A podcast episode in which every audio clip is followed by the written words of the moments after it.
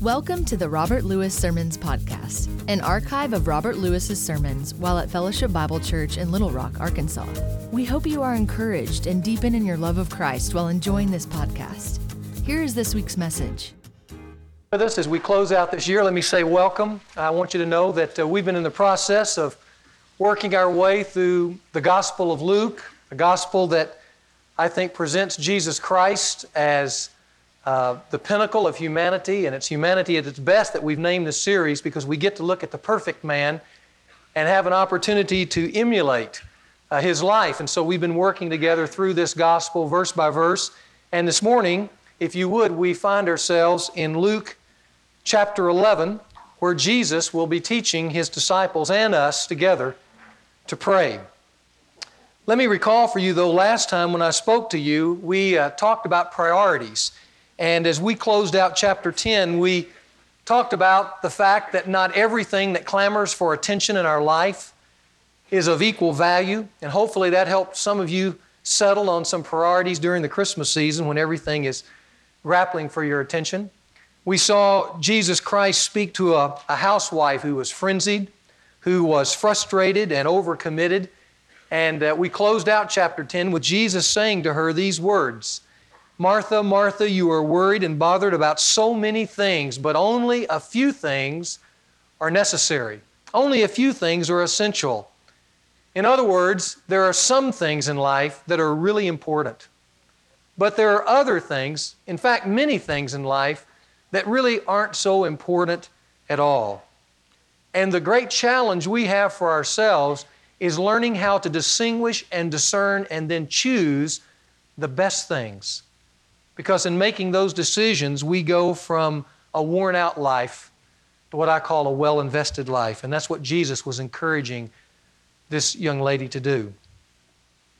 We all know, though, that discerning what to give our time and our attention to, those things to uh, call important as opposed to those things not so important, is made all the more difficult because we live, quite frankly, in a world that has topsy turvy values to it. Things that really are cheap are presented to us as expensive. And those things that are very, very valuable is oftentimes glossed over, is not so important at all. It reminds me of the uh, story of the prankster who moved into a retail store and, for a joke, switched all the price tags on all the items. And the next day, people came in to find that mink stole selling for $6.50, a real bargain after Christmas sale, I might tell you. And a box of golf balls at $500 a piece. Now that's laughable, but in our world, the reality is, is oftentimes we live in a world of mixed up values. And yet, we must choose and discern that which is best for us. Sometimes that's very difficult, but we have to make those hard choices if we're going to live a well invested life and to stay with it throughout the year. And I don't think there's any place better and more fitting than right now, the last Sunday of the year, when from this Sunday till New Year's is ushered in, people go into kind of a reflection mode. Are you already in that? Got over the Christmas celebration, walked through the post Christian depression. Now you're kind of in the reflection mode of what you want to be different. And uh, people normally make those resolves, those New Year's resolutions about how things are going to be different in 1993 and how I'm going to focus on those things that are really important. I want to start out this morning speaking to just the church family, not to those who are guests here this morning, but I'd like you to jot down two things that I think are going to be essential for us as a church family to be successful in the year 1993. The first is this it's going to be important for us as a growing body to reaffirm our commitment to make Sunday morning both a time of worship and service. A time of both worship and service. I say that because that has been our value from the beginning. But as we grow, it is so easy to assume that I'm not needed here. And it's so easy to make Sunday morning something that is, well, quite frankly, it's something that is um, negotiable as far as our, my commitment to worship. You know, if you read through the pages of the Scripture, one of the things that comes across loud and clear for the people of God is that worship is not anything but essential to your life. Not that God needs the worship, but that you need to worship. Now, I want to take that down to some very practical uh, statements for you. If 1993 is going to carry that essential, then you've got to make the commitment. It can't be somebody making the commitment for you, but you've got to make the commitment to make worship something that's regular and consistent in your life. To take that a step further, because some of us will serve in the Learning Center with the youth group or uh, work as an usher or whatever it might be. May I tell you that it's so important that you not see those times of service as a substitute for worship. There, there are some of us who serve in the Learning Center and go home. Some of us who work in the youth and go home. But I want you to know when you serve, if we've really made Sunday morning sacred to the Lord, it gives us both a time to serve and worship. And that's so important. And when we talk about service, what we're talking about is setting aside a whole morning so that we can worship, but we also have the time to serve as well. Uh, in a growing family like this, as you know, there are going to be a lot of needs. We have needs for teachers in the Learning Center right now. You'll notice that on your ministry spotlight. Uh, men and women, uh, singles, married people, to work with our children because children are such an essential here, but to serve in the Learning Center. We need you. As a family, we need you to serve. We need people to serve as traffic control. Bill talked about that, uh, you know, as he came out as the prophet, but I want you to know this it makes a big difference, a huge difference, to come into a large church and drive into the parking lot and have someone greet you and help you to know what to do. It's a first statement that invites people in, the same way with greeters and with ushers. And did you know we have needs in all those areas? And all it requires of you is 15 minutes before the service and 15 minutes into the service to help us fill those needs. And there's many of you who could make a major league difference by giving a small amount of time. But if you hear us saying that and you've not made Sunday morning a priority and essential, you will hear us trying to coerce you into something. And we're not at all. We want you to take the time to say, I belong to a huge family. And in that huge family, there's some essential things that I need to do. And one of the things that I need to do is to make Sunday morning sacred for this church family, the whole morning, so that I'm available on a regular basis to worship, but I'm also here available to serve when I'm needed. We need you in that regard. And if you don't make that, what happens is, is that the tyranny of lesser things begin to draw your attention away. You become sporadic both in your love of God and love for the family, and you lose. You lose. And in 1993, we don't want any losers. We want winners. So treat Sunday morning as sacred and as a time, the whole morning. Give it to the Lord for a time of worship and service. Then the second essential, I think, for 1993 that's so often overlooked that we're going to see in our text this morning in Luke chapter 11, so that 1993 will be all that it can be and should be, is that we need to make a fresh commitment to pray. And not just to pray, but to pray as Jesus taught us to pray. And that's what we're going to see here this morning. So look with me in chapter 11, verse 1. You know, uh, Jesus kind of uh, coaxed Martha to get her priorities straight when he also pointed to Mary, who was sitting at Jesus' feet, and he says that Mary chose the best, best thing. But when we come to chapter 11, we see Jesus choosing the best thing in the midst of an incredibly pressure packed schedule. We find him moving out alone to spend time at the feet of his heavenly Father. Look at verse 1. And it came about that while he was praying in a certain place, that after he had finished, one of his disciples said to him, Lord, teach us to pray, just as John also taught his disciples. Uh, when I read that statement, I took out my concordance. Uh, that's a Bible uh, dictionary, so to speak, where you can look up all the verses in the Bible. And I looked for all the places where the disciples came to Jesus Christ and beseeched him to teach them something. You know, they tended to be know it alls. So I wondered, where did these guys ask Jesus to teach them something? And you know, in the whole ministry and life of Jesus Christ, here is the only spot that they made that request. Right here. But they saw something extremely interesting as they looked at the life of Christ. And it's not hard to figure out, you know, why. Because when they watched him handling this pressure packed schedule, as they saw him under stress, and yet they also noticed he always seemed to be at peace with himself. He always seemed to be under control. He always had this keen sense of, of purpose and direction in his life. And as they watched that, because they've been with him now over two and a half years, they, it finally began to dawn on him that all that power, all that sense of inner directedness and peace was connected in these times that he drew away to pray. It's interesting sometime for you to pick up the gospel and just read through a gospel of the life of Christ and note the many times Jesus stole away for a moment of prayer, spent a night of prayer, offered himself up to prayer while the disciples were standing around watching him. But it finally dawned on them this is where he's getting his power. So they came to him and they made this request Lord, teach us to pray. Now, prayer for many of you might seem like a very simple exercise. It's I talk to God. But I want you to know these guys were asking for insight into the skill and the art and the discipline of prayer.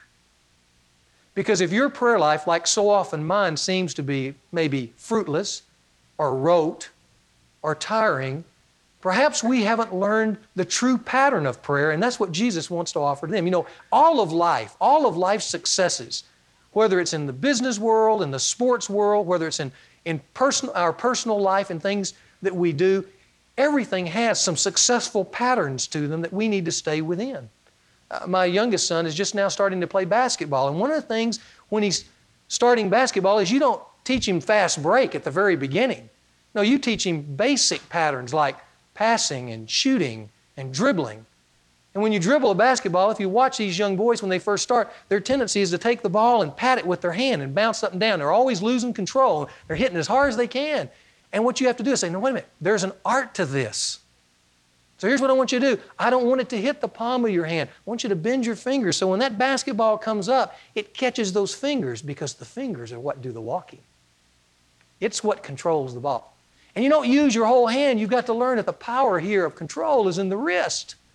And as they begin to learn that discipline, that fundamental pattern of dribbling, as they get it down, as they make it an art, then they can expand to dribbling it behind their back or dribbling it through their legs or doing some of the wizardry that you see when you watch the NBA. But it starts with a basic fundamental pattern.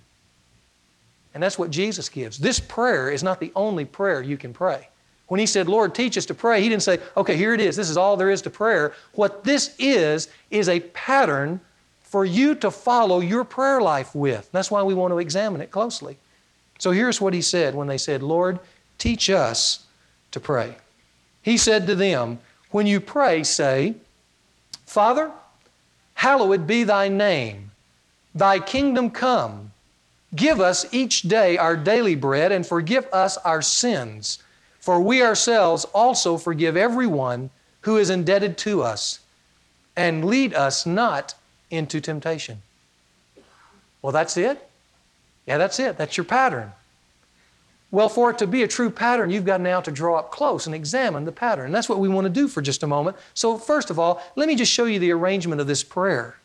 If you'll notice, what should stand out to us immediately is the focus of this prayer starts where? On God, on His name, on His kingdom.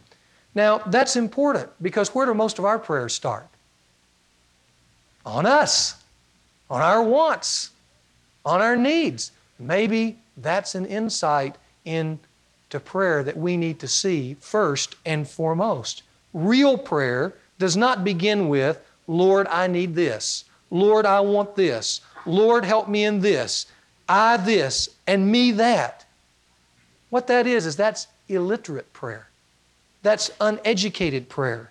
That is prayer that evidences that it has not been with Christ in the school of prayer it's prayer that has not mastered the A, B's, and C's.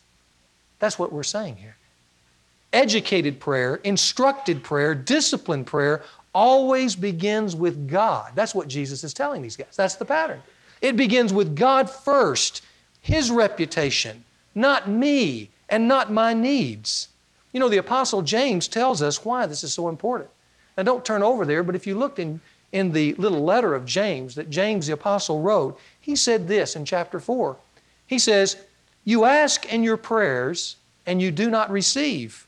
Why? Because you ask with wrong motives, so that you may spend it on your pleasures. The Living Bible puts it this way You don't get what you ask for because your whole aim in prayer is wrong. You want only that which will give you pleasure and not God honor. Now we want to draw back and say, no, no, that's not what I'm trying to do. I, am just, I'm just trying to, to, to have God help me. But now, wait a minute. How can He really help you?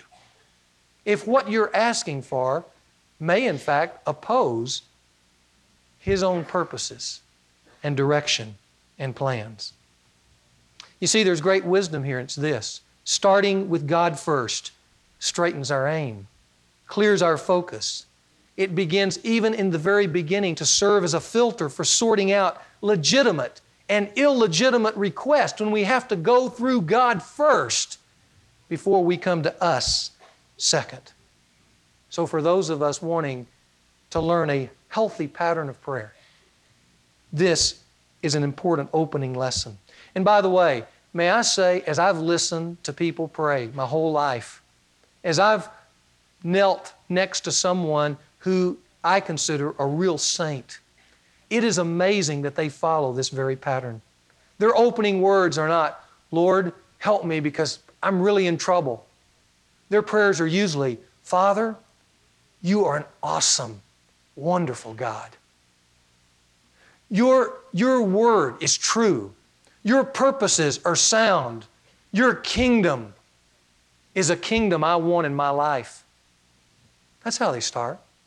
They begin to rehearse God in their minds. They begin to rehearse His kingdom, His will, His purposes, His plan, because that serves as a filter later for sorting out what I'm going to ask Him for and what I want from Him and what He can do for me and can't do. That's why it's important to start with God first. Now, I want you to notice this prayer focuses really on several significant words. And I, would like to do that for just a moment. These words and phrases that are here. Notice in the opening, it begins by addressing God as Father. I want to focus there for just a moment because some of us have been hurt by our earthly fathers, and we have a difficult time taking that concept and placing it on God as our Heavenly Father. Maybe we've been abused by our Father. Maybe we've been left by our Father. And when that happens, the concept of God as Father becomes distorted, becomes difficult to grasp in its fullest and most meaningful way. Rich Campbell wrote in the Excel this week about J.B. Phillips. Maybe you read that, who wrote the Phillips translation of the Bible. An excellent piece. J.B. Phillips said that all his life, even as he went through writing and rewriting that text to make it available to lay people, he struggled with the concept of God as Father because his Father abandoned him. Now, if that's true of you, don't give up because it's important to know the Father we're talking about is a Father who meets that term in the fullest and finest sense. There are others of us, by the way, who readdress God not as Father, but they then tell that they don't know God the way they should. Because this is a prayer to tell us who we're addressing. When I was in college, I often heard God addressed as the big man upstairs. You hear that? What does that say? The big man upstairs. Uh, there are times where I listen in formal situations to prayers that are prayed that you might say are more politically correct. When we address God, we don't address Him as Father, but we say, Oh, eternal being, Oh, omnipotent one, Oh, holy other in the universe. Maybe you've heard prayers like that. But here's what I want you to know. Let's say I'm going to go home, and I walk in the door, and my son runs up to me and says, Oh, holy other of Fellowship Bible Church. How do you think that would make me feel? Or what if my youngest son, when I opened the door, said, Hey, the big man's home? I want you to understand we have a Father. That's who God is. And that term has tremendous dignity and reverence to it. The thing I love to hear when I open the door is Daddy's home. Because it exudes strength, magnetism, bond, love, security, protection. And so when you come in your silence before your heavenly Father and you say, Father, you're addressing a person, not an impersonal force. You're addressing someone who is already predisposed to loving you. He's already committed that direction, regardless of how you've performed. And you don't have to earn that love. He's already predisposed to giving Himself to you. And as a father, He exudes care and compassion and love and strength and protection. That's who you're addressing. One who will never abuse you, one who will never neglect you, one who will never abandon you. But in knowing Him, you will find help and trust and wisdom and truth for a lifetime. All that is wrapped up in this very dignified term, very personal, very engaging Father. That's what we're talking about. That's who you know when you pray. And that should draw you to Him.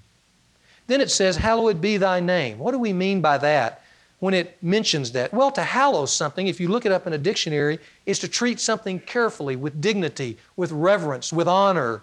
And so when I say, Hallowed be thy name, I am declaring at the outset, even as I begin to pray, that my intent in coming in prayer is to uphold and honor and to treat carefully the name of God. Now, I want you to know you can't do that because it's a contradiction in terms. If you come to God with request, or you come to God and say, I want to honor and treat carefully your name, when in your everyday lifestyle, you are choosing to do things that would defame Him, compromise His name. That's a contradiction in terms.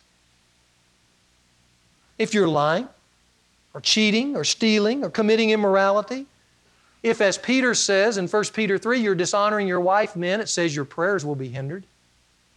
Or vice versa, or mistreating your children. If you're disobeying consciously a specific call of God on your life, you're not hallowing His name. See, this is a time of reflection when you say, Father, hallowed be thy name. You're saying you have an intent. Even as you move into your request, I have an intent. I want to honor you by what I'm going to say here. But if you don't have that intent, your prayers automatically short circuit and short out. That's why in Isaiah it says, Your iniquities have made a separation between you and your God, and your sins has hidden his face from you so that he does not hear your prayers. You know, there have been times, quite honestly, when I find my prayers dry and rote and meaninglessness, with meaninglessness, and I want to draw back and stop altogether. Maybe you felt that way. And I have been encouraged by even this text that in those times, maybe I need to start by doing some soul searching, kind of like David did when he said to God, Search my heart and know my anxious thoughts. Try me and see if there be any hurtful way in me. Because what I've come to understand, this is what David says if there's hurt in me, if there's sin in me, if I'm possessing something that keeps me from hallowing your name, I know that there will be no answer, that I will not have your ear, that your face will be turned from me. A good place to start for some of us in prayer is just to review our life and ask this most basic, fundamental question Am I committed to honoring God's name in everything that I do? Or are there closets and doors or areas in my life where I am compromising His name and He's withholding His power and His presence from my prayer life? It's an essential question to ask if you want to be effective in prayer. Then it says, Thy kingdom come. Uh, when it says that, it's not a longing for heaven here. Uh, what Jesus is teaching these guys, it's a cry for God's will to be done in my life right here right now on earth. That's why in the other prayer, that's uh, similar to this one over in Matthew chapter 6. It says, Thy kingdom come, thy will be done on earth as it is in heaven. It's a prayer for something to go on right now in my life. It's when I come to this part, if I expanded it practically, I'm saying, I want to be the kind of person you want me to be. I want to be the man you want me to be. I want to be the woman you want me to be. Lord, I desire for your kingdom in my finances to come, your kingdom in my work to come, your kingdom in my marriage to come, your kingdom in my dating life to come, whatever it may be. Thy kingdom come. That's my desire. Thy will be done. That's what I want. Only after we approach God as a personal Father, declaring to uphold His holy name, desiring to do His will on earth, only then, if you'll notice, now we come to verses 3 and 4, our request. But here's what I want you to note for those who are schooled in prayer, who are disciplined and instructed in prayer, by the time you come to this point of the prayer, what we need and what we want has been properly refined and filtered by who He is and what He wants. You see that? But when we start with us first, all of that is lost. We get caught up in all of what we think we need by our perspective, when in fact what we need to do is start with His perspective to then refine and filter what we think we need by what He says we really do need. And then you'll notice when it comes to that part of the prayer, there are three sections in verses 3 and 4. You might underline them give us, forgive us, and lead us. I think the give us part is just now folded in as one small section, isn't it? Give us this day our daily bread. The word daily means our needful bread, the thing we really need. What hits me here is our material requests in this model prayer have been sharply reduced, not to wants, not to indulgences, not to comforts, just to needs. Because there are more important things than just wants, like the next part forgiveness. See, there's a focus in this prayer as much to giving as to forgiving. Not just being forgiven, if you'll notice that, we forgive, and you notice in the other prayer it says, as we forgive those indebted to us. Did you know there's a connection between experiencing the forgiveness of God and offering forgiveness to those around you. Every person in this room, I have no doubt, has an offense against somebody. It might be a mom or dad, it might be a relative, it might be a friend, a previous friend maybe, might be somebody at work, but there's this barrier called unforgivenness. And I want you to know that when you pray, the pattern of prayer, what God is going to ask you to do at this point is He's going to ask you to think about those relationships and expand the reconciliation that He's offered to you by you offering it to those people around you. It's a horrible thing to have to walk through a group of people and purposely try to ignore somebody that you have an offense with. And sometimes they have real indebtedness to you, what this model prayer teaches us is that our goal, our aim, our right aim is to let those people be gone in their indebtedness. Let them go. Let them be free from their debt to you. And why? Because God has released you in the same way. Forgive them. Let them go. And then when he gets to the leadership, the leadership here is not a, a personal request for success. you notice that? The leadership this model prayer offers is to escape personal defilement. And why is that? Because hallowed be thy name, thy kingdom come. That's why. All of these things here are given to help us guide ourselves in prayer. Now, what I want to ask you is if you took this basic pattern for successful prayer and you overlaid it on the way you pray, how would you come out? Would you feel comfortable that this prayer is a pattern of your own prayer life? Now, I'm not saying that to induce any guilt here because I want to tell you that when I did that and asked that same question for myself, I didn't do so good. Because I find myself constantly slipping back to a me focus. Maybe that's you.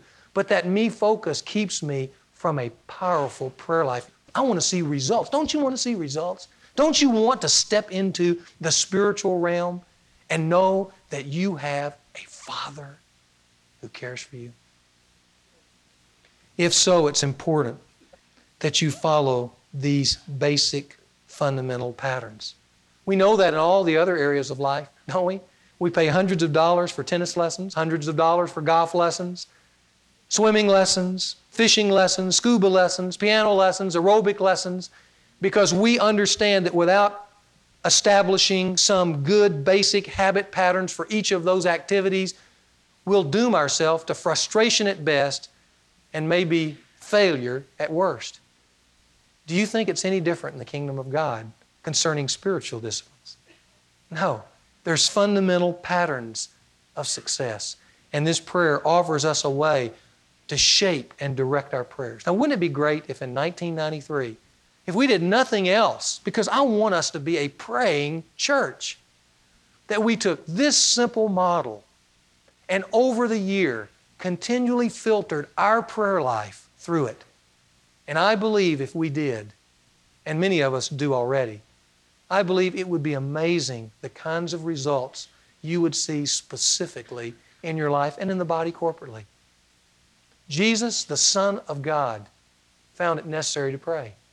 And he prayed disciplined, fundamental, fundamentally sound prayers. And when these guys asked him, How do you pray? He said, do it this way. This way.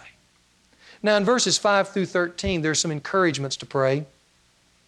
It begins with a story because Jesus follows us up with a story. He says this Suppose one of you have a friend and shall go to him at midnight. Now, that's the key word there. You might underline it. It's midnight. And say to him, Friend, lend me three loaves, for a friend of mine has come to me from a journey, and I have nothing to set before him. And from inside he shall answer and say, Do not bother me, the door has already been shut, and my children and I are in bed. I cannot get up and give you anything. Jesus says, I tell you, even though he will not get up and give him anything because he is his friend, yet because of his persistence, he will get up and give him as much as he needs. Now, let's just take a moment and reflect on that story because it begins with a need that a certain individual has because a friend has shown up at his house and he is unable to meet that need because he has nothing for him. Look at verse 6. Remember? He says there, I have nothing. And if you're involved in spiritual life at all, you're going to find yourselves in occasions where people are going to have need of you to do something for them. And you're going to look within because of what they're asking for or what they really need from you, and you're going to go, I have nothing to give these people. This situation is way overwhelming for anything I can handle. I don't have the answers. And you're going to say, I have nothing. In a needy situation, you need a friend, don't you? And this particular neighbor has a friend. He runs over to him at midnight and he asks him for this bread. Now, the point of asking this neighbor is not to point out that God is some grouchy, resistant neighbor who's asleep, that you've got to wake up. That's not the point of the story.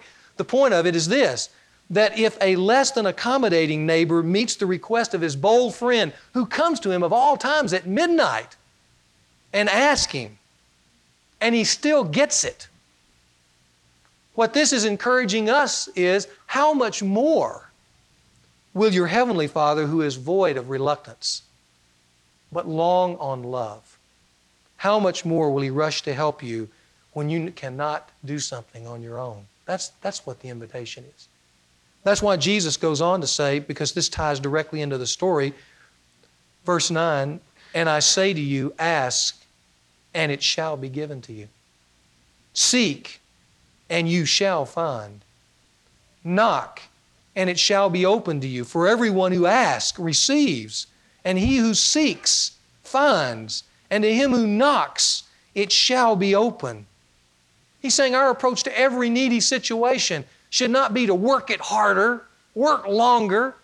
What should come to our minds is first, in a needy situation, to either ask, seek, or knock when we can't do it ourselves because we have a Father who longs to meet our needs. Now, you know that ask, seek, and knock, in a sense, indicates three levels of prayer. The first ask is something you do maybe one time and just believe that you have it. For instance, in the book of James, if you'll remember, it says, If any man asks wisdom, let him ask of God, who will give it to him.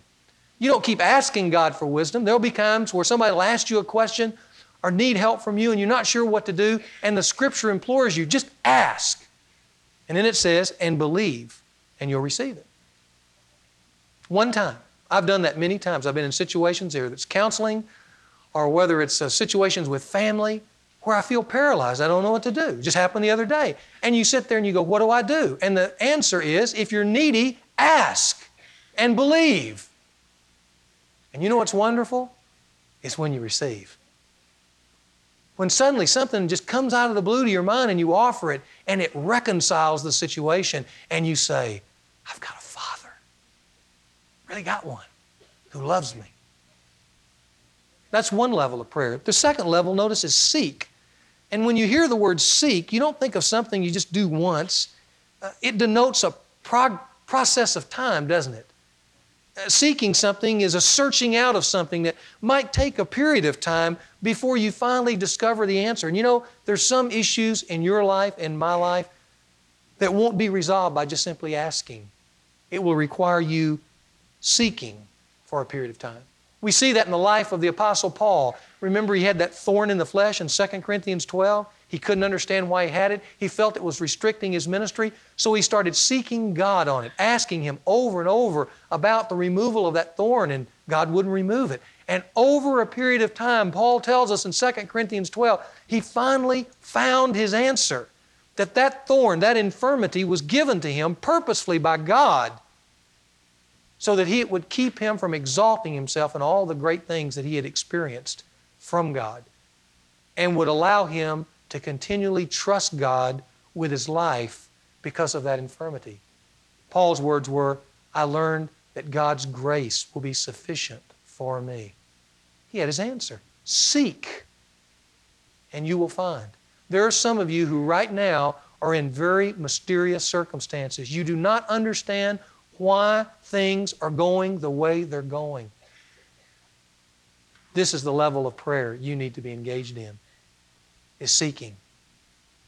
And over time, the promise is you will find. There's a third level, knock. It, when you think about it, because you think about knocking, it kind of implies both time and repetition, going back. And there's a barrier there. Uh, maybe there are things that you've always aspired to do, but you can't do them because there's a barrier. Maybe you don't have the money. Maybe you don't have the opportunity. Maybe the people aren't around to get you to that place. Uh, maybe there are longings of your heart that you've prayed through that you really believe God wants you to have, but it just seems like there's no occasion or no opportunity for that to come about. Now, God has the privilege in those times, if you really hallow His name and want to do His will, He might come to you as He did Paul and say, You're not going to have that. But in many occasions, when we're knocking, we don't feel like God has said no. We just feel like there's no opportunity. And the invitation is then keep knocking and believe. Because when you knock long enough, just like that neighbor at midnight, you'll receive. The door will be open to you. I remember a friend of mine who was in graduate school. He had a longing for a mate. He was single and had a desire to be married, and, and uh, time went on, and, and uh, there was no occasion for him, at least in his mind, to discover anyone that he could make a life partner. And so he just committed that he would begin to pray about that and ask God, you know, is it wrong for me to have this desire? Rather than feeling any hesitation on God's part in his spirit, that longing just increased. And so he just began to pray. He didn't date, he just prayed. And uh, one day he came to me and he said to me, he said, Robert, you know, I was praying the other day asking God for a godly woman. And this girl came to my mind that I met in camp five years ago. I said, Well, how long did you know her? Oh, I only talked to her for about, oh, 30 minutes. But her name came to me and I thought, maybe I ought to write her. And I said, No, maybe you're crazy. That's probably the problem. I think you've lost it here in your desperation. So he went back and prayed some more because he's a faithful guy and he remains this day a very faithful guy that I look up to. He came back to me and he said, No, he said, um, I think I ought to do that. And I said, Well, where does she live? He said, I don't know. Hadn't seen her in five years. So he began to search back through those old networks and found out that she lived in Seattle, Washington. He didn't know anything about her. She might have been married for all he knew.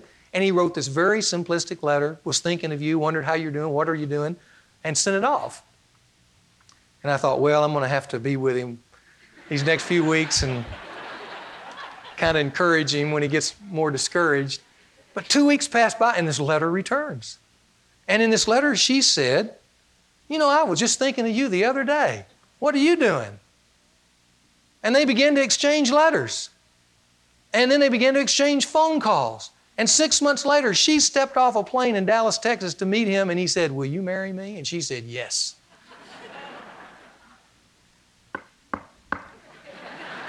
it opened. And he, to this day, has a wonderful life partner. Now, I know every single here didn't hear anything else but this story, and that's, that's what you're going to carry out of here. Not prayer or anything, just pray for a mate, and it'll be done for me. But I want you to know wouldn't it be a sterile experience to go all the way through life and never receive? Never. To go through this next year and never find anything. To go through the next 12 or 24 months and never to see one door open for you. And it's not because there's a holy other up there or the big man. There's a father up there who's long on love and wants to give good gifts to his children if they'll just approach him. You know, one of the things that I want to avoid for this body of believers is that in 1993, we don't work any harder. I don't want to work any harder, do you? I don't want to work any longer hours. I don't want to do anything more. But you know what? I would like to see a lot of answered prayer. I don't want to work this church through my life. I want to see this church graced through this life. But it can only be that, and we can only experience that when God's people pray and not just offer undisciplined, uninstructed prayers, but offer up to the Father prayers through the school of prayer that focus first on God and His reputation and only then on me. But when it gets to me, it focuses very specifically on direction, forgiveness, and then my needs. But it's still very encouraging.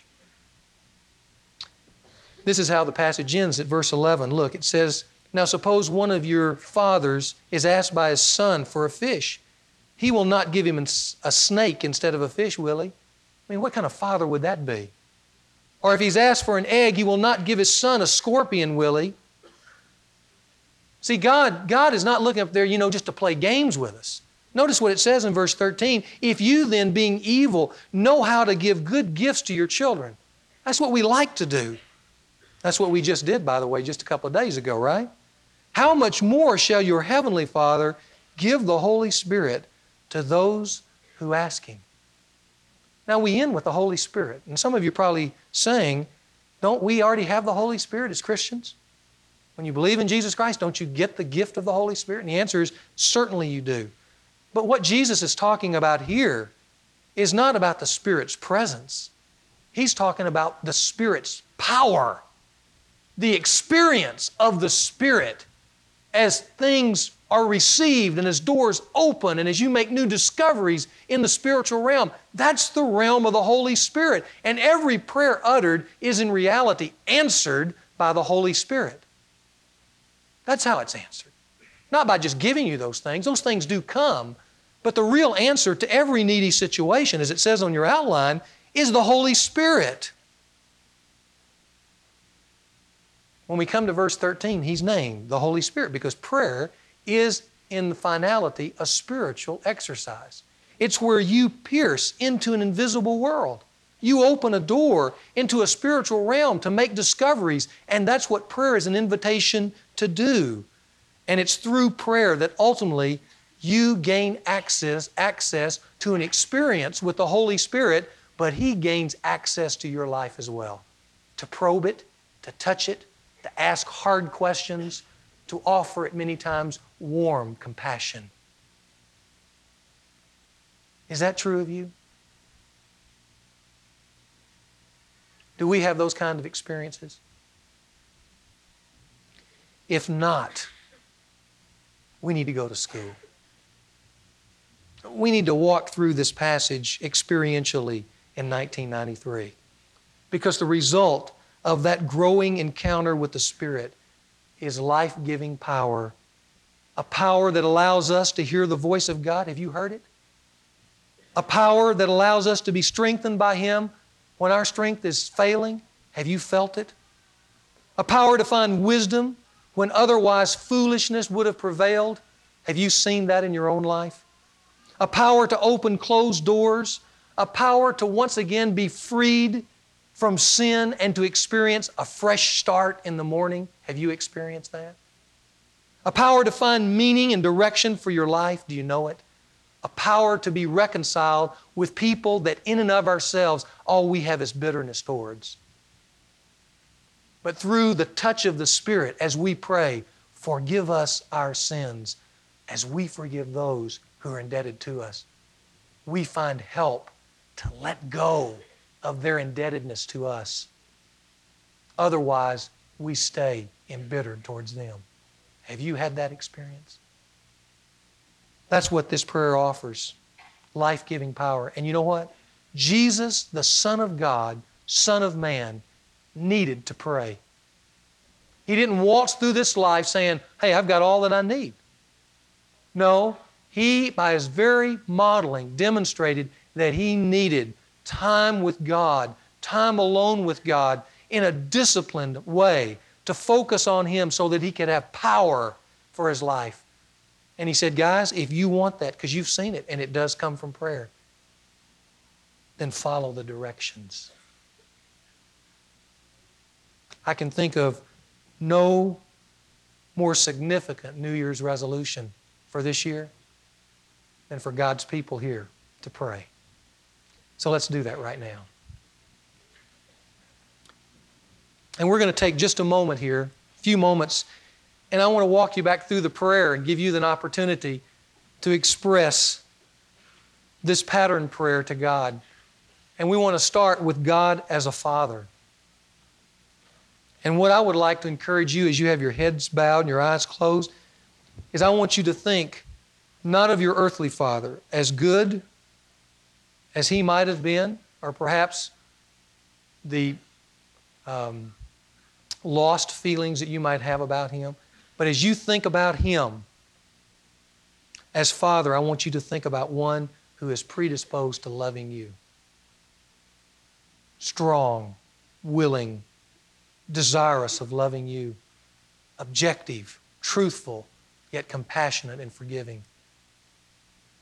Let that concept of Father embrace you as we pray. Father.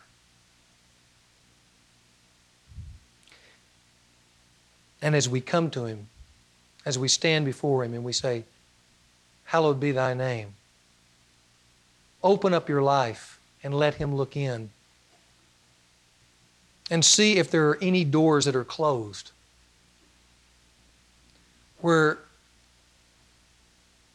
the conditions there are less than honoring. Would you open those doors and say, Lord, I need help here. Thy kingdom come. Help me to do your will in these areas. Maybe you have requests. Ask. Seek. Knock. Is there someone you need to forgive?